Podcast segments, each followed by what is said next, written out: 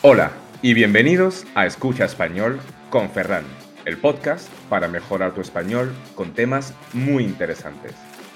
Hoy vamos a hablar sobre las emociones que envejecen. Sí, sí, emociones que envejecen. Pero para empezar, ¿qué es el envejecimiento? Pues bien, el envejecimiento es el descenso de capacidades físicas y mentales que sufre una persona con el paso de los años. Todos los seres humanos envejecen, eso está claro. Es una de las cosas que tenemos en común casi todos los seres vivos. Hay personas que pueden vivir 100 años o más y hay personas que viven menos. Aparte tenemos a la tortuga Jonathan, que vive hasta... ¿Vive o vivió? Hasta los 190 años, por lo menos. Pero bueno, como ya sabéis, el envejecimiento biológico está condicionado por nuestro modo de vida, el ambiente que nos rodea la genética y según algunos expertos también está condicionado por las emociones. Esto quiere decir que estar triste, contento, enfadado, feliz o deprimido puede acelerar o disminuir el proceso de envejecimiento del cuerpo. El estado mental de una persona puede inclinar la balanza hacia una vida más longeva o una más corta, Quizás genéticamente una persona tiene tendencia a vivir más o menos entre 75 o 83 años si tiene suerte, pero el estilo de vida y la salud mental puede aumentar hasta 1,65 años la edad biológica. Esto quiere decir, chicos y chicas, que si estamos tranquilitos, pues podemos vivir casi dos años más.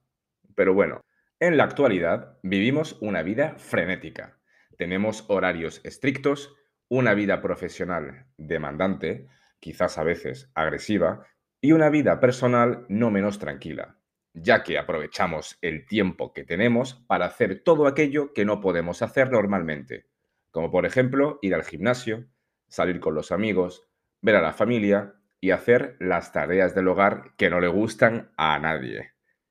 Esto hace que un ser humano medio, de una ciudad media, viva su vida muy rápidamente, consume alimentos rápidos, trabaja rápido, hace deporte rápido y además en su tiempo libre realiza un sinfín de tareas. Esto puede generar ansiedad y estrés, lo cual es muy perjudicial. La falta de tiempo también hace que las personas conozcan menos gente o dediquen menos tiempo a sus conocidos, provocando que tenga pocos amigos o que no encuentre, por ejemplo, la pareja que está buscando.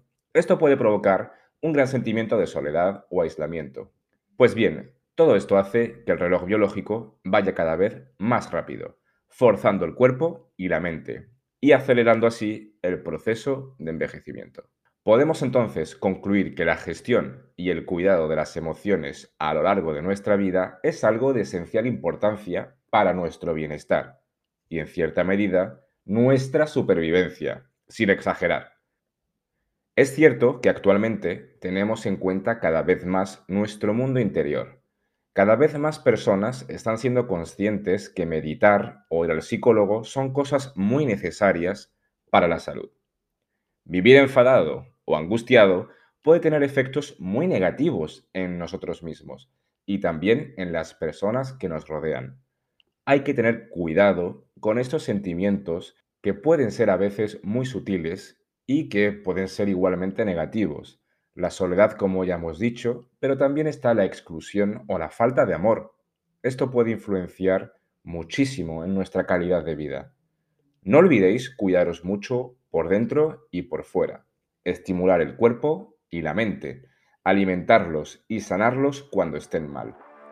Espero que os haya gustado este podcast, me interesa mucho tu opinión y qué piensas al respecto. Si te ha gustado, da like comenta, comparte, lo que tú quieras.